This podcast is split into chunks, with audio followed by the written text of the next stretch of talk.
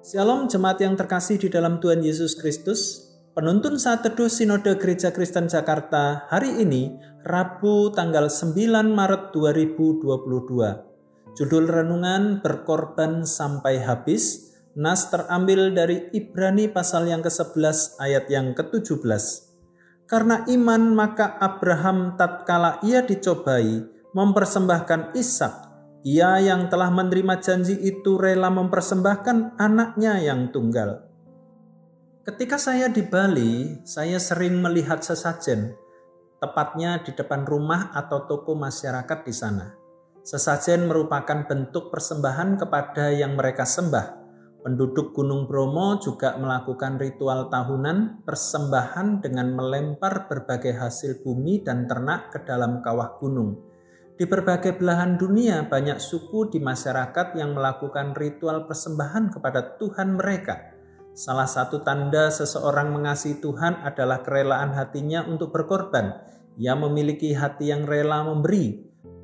Banyak orang bisa memberikan persembahan dengan nilai besar, tetapi belum tentu dengan rela hati, melainkan didasari motivasi-motivasi yang lain.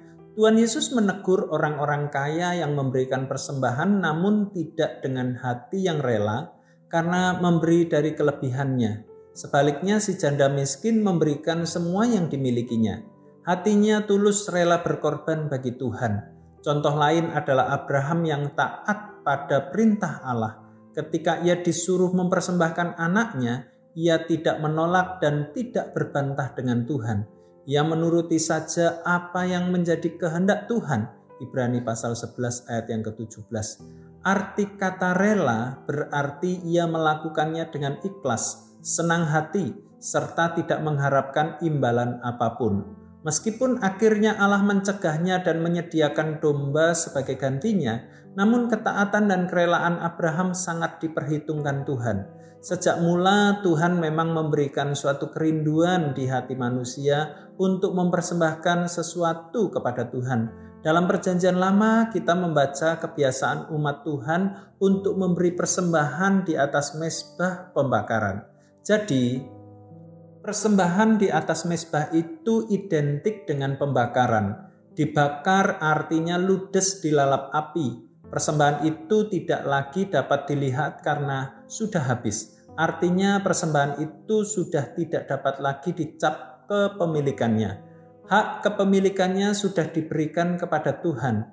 Bila kita memberikan sesuatu kepada Tuhan, jangan lagi diingat-ingat. Yang sudah diberikan sebagai persembahan sudah bukan milik kita lagi.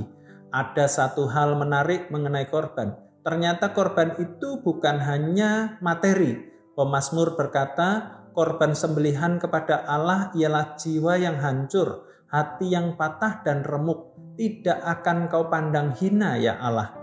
Jiwa yang hancur berbicara jiwa yang bertobat dan selalu berserah. Ini juga berbicara tentang kehidupan yang benar, tetapi mengalami fitnah, aniaya, dan penindasan.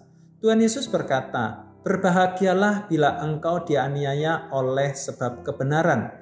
dianiaya atau difitnah, diperlakukan tidak adil meskipun kita berlaku benar, itu menyakitkan hati, membuat hati hancur dan patah remuk.